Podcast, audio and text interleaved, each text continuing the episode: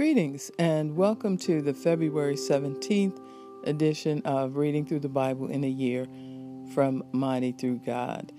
Today we will read Leviticus chapter 4, beginning with verse 1 through chapter 5, verse 19, Mark 2, verse 13 through Mark 3, verse 6, Psalm 36, verses 1 through 12 and Proverbs 10, verses 1 and 2. And today I'll be reading from the New Living Translation. Leviticus 4. This section is titled Procedures for the Sin Offering. Then the Lord said to Moses, Give the following instructions for the people of Israel. This is how you are to deal with those who sin unintentionally by doing anything that violates one of the Lord's commands. If the high priest sins bring guilt upon the entire community, he must give a sin offering for the sin he has committed. He must present to the Lord a young bull with no defects.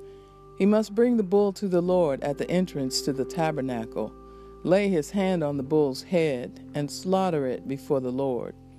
The high priest will then take some of the bull's blood into the tabernacle, dip his finger in the blood, and sprinkle it seven times before the Lord in front of the inner curtain, inner curtain of the sanctuary. The priest will then put some of the blood on the horns of the altar for fragrant incense that stands in the Lord's presence inside the tabernacle. He will pour out the rest of the bull's blood at the base of the altar for burnt offerings at the entrance of the tabernacle. Then the priests must remove all the fat of the bull to be offered as a sin offering. This includes all the fat around the internal organs, the two kidneys, and the fat around them near the loins, and the long lobe of the liver. He must remove these along with the kidneys, just as he does with cattle offered as a peace offering, and burn them on the altar of burnt offerings.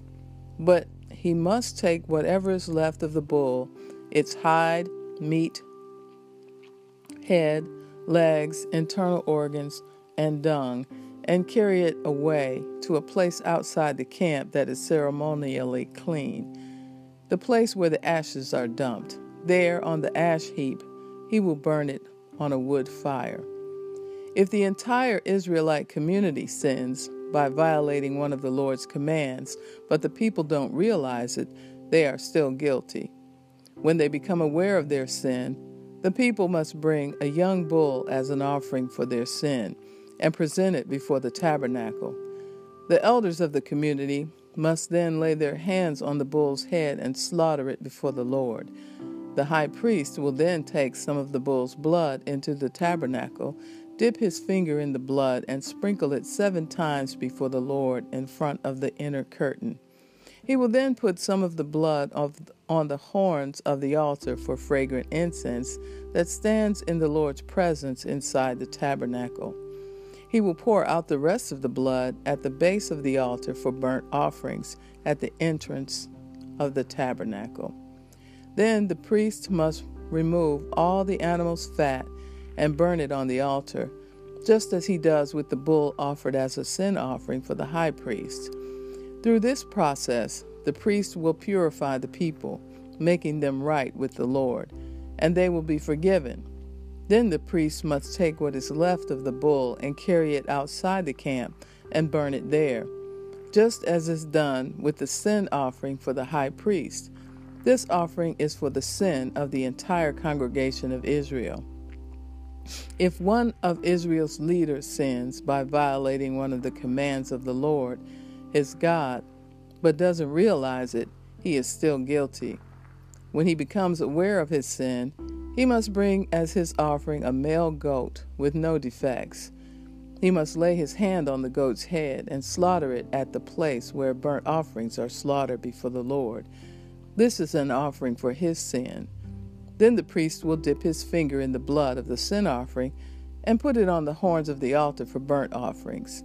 He will pour out the rest of the blood at the base of the altar. Then he must burn all the goat's fat on the altar, just as he does with the peace offering. Through this process, the priest will purify the leader from his sin, making him right with the Lord, and he will be forgiven. If any of the common people sin by violating one of the Lord's commands, but they don't realize it, they are still guilty. When they become aware of their sin, they must bring as an offering for their sin a female goat with no defects. They must lay a hand on the head of the sin offering and slaughter it at the place where the burnt offerings are slaughtered. Then the priest will dip his finger in the blood and put it on the horns of the altar for burnt offerings. He will pour out the rest of the blood at the base of the altar. Then he must remove all the goat's fat, just as he does with the fat of the peace offering. He will burn the fat on the altar, and it will be a pleasing aroma to the Lord. Through this process, the priest will purify the people, making them right with the Lord, and they will be forgiven. If the people bring a sheep as their sin offering, it must be a female with no defects. They must lay a hand on the head of the sin offering and slaughter it at the place where burnt offerings are slaughtered. Then the priest will dip his finger in the blood of the sin offering and put it on the horns of the altar for burnt offerings. He will pour out the rest of the blood at the base of the altar. Then he must remove all the sheep's fat, just as he does with the fat of the sheep presented as a peace offering. He will burn the fat on the altar on top of the special gifts presented to the Lord. Through this process, the priest will purify the people from their sin making them right with the Lord, and they will be forgiven.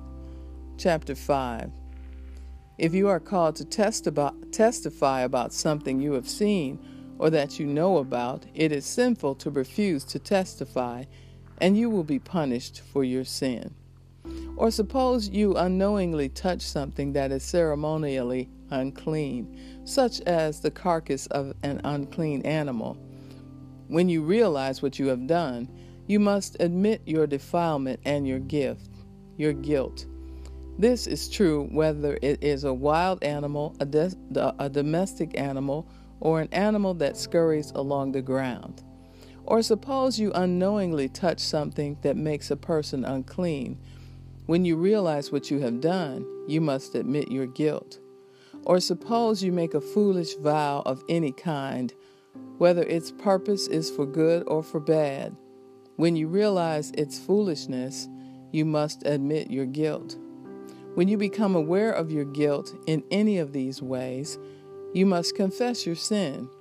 Then you must bring to the Lord as the penalty for your sin a female from the flock, either a sheep or a goat.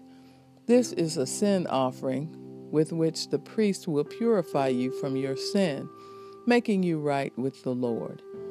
But if you cannot afford to bring a sheep, you may bring to the Lord two turtle doves or two young pigeons as a penalty for your sin. One of the birds will be for a sin offering, and the other for a burnt offering. You must bring them to the priest, who will present the first bird as the sin offering.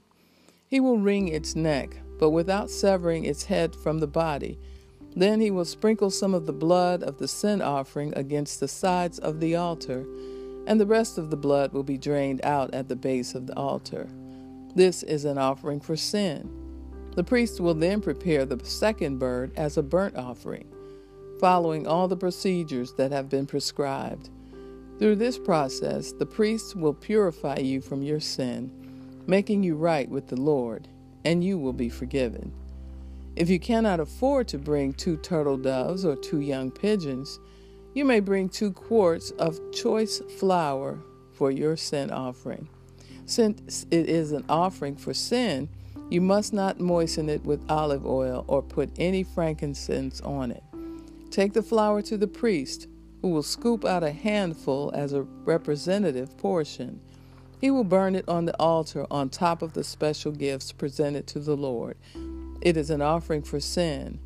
Through this process, the priest will purify those who are guilty of any of these sins, making them right with the Lord, and they will be forgiven. The rest of the flour will belong to the priest, just as with the grain offering. Then the Lord said to Moses, If one of you commits a sin by unintentionally defiling the Lord's sacred property, you must bring a guilt offering to the Lord. The offering must be your own ram with no defects, or you may buy one of equal value with silver as measured by the weight of the sanctuary shekel. You must make restitution for the sacred property you have harmed by paying for the loss, plus an additional 20%. When you give the payment to the priest, he will purify you with the ram sacrificed as a guilt offering, making you right with the Lord, and you will be forgiven. Suppose you sin by violating one of the Lord's commands, even if you are unaware of what you have done. You are guilty and will be punished for your sin. For a guilt offering, you must bring to the priest your own ram with no defects or you may buy one of equal value. Through this process, the priest will purify you from your unintentional sin, making you right with the Lord, and you will be forgiven. This is a guilt offering, for you have been guilty of an offense against the Lord. Mark chapter 2, beginning with verse 13. This section is titled Jesus Calls Levi or Matthew. Then Jesus went out to the lake shore again and taught the crowds that were coming to him. As he walked along, he saw Levi, son of Alphaeus, sitting at his tax collector's booth. Follow me and be my disciple, Jesus said to him. So Levi got up and followed him. Later, Levi invited Jesus and his disciples to his home as dinner guests, along with many tax collectors and other disreputable sinners. There were many people of this kind among Jesus' followers. But when the teachers of religious law, who were Pharisees, saw him eating with tax collectors and other sinners, they asked his disciples, Why does he eat with such scum? When Jesus heard this, he told them, Healthy people don't need a doctor, sick people do. I have come to call not those who think they are righteous but those who know they are sinners.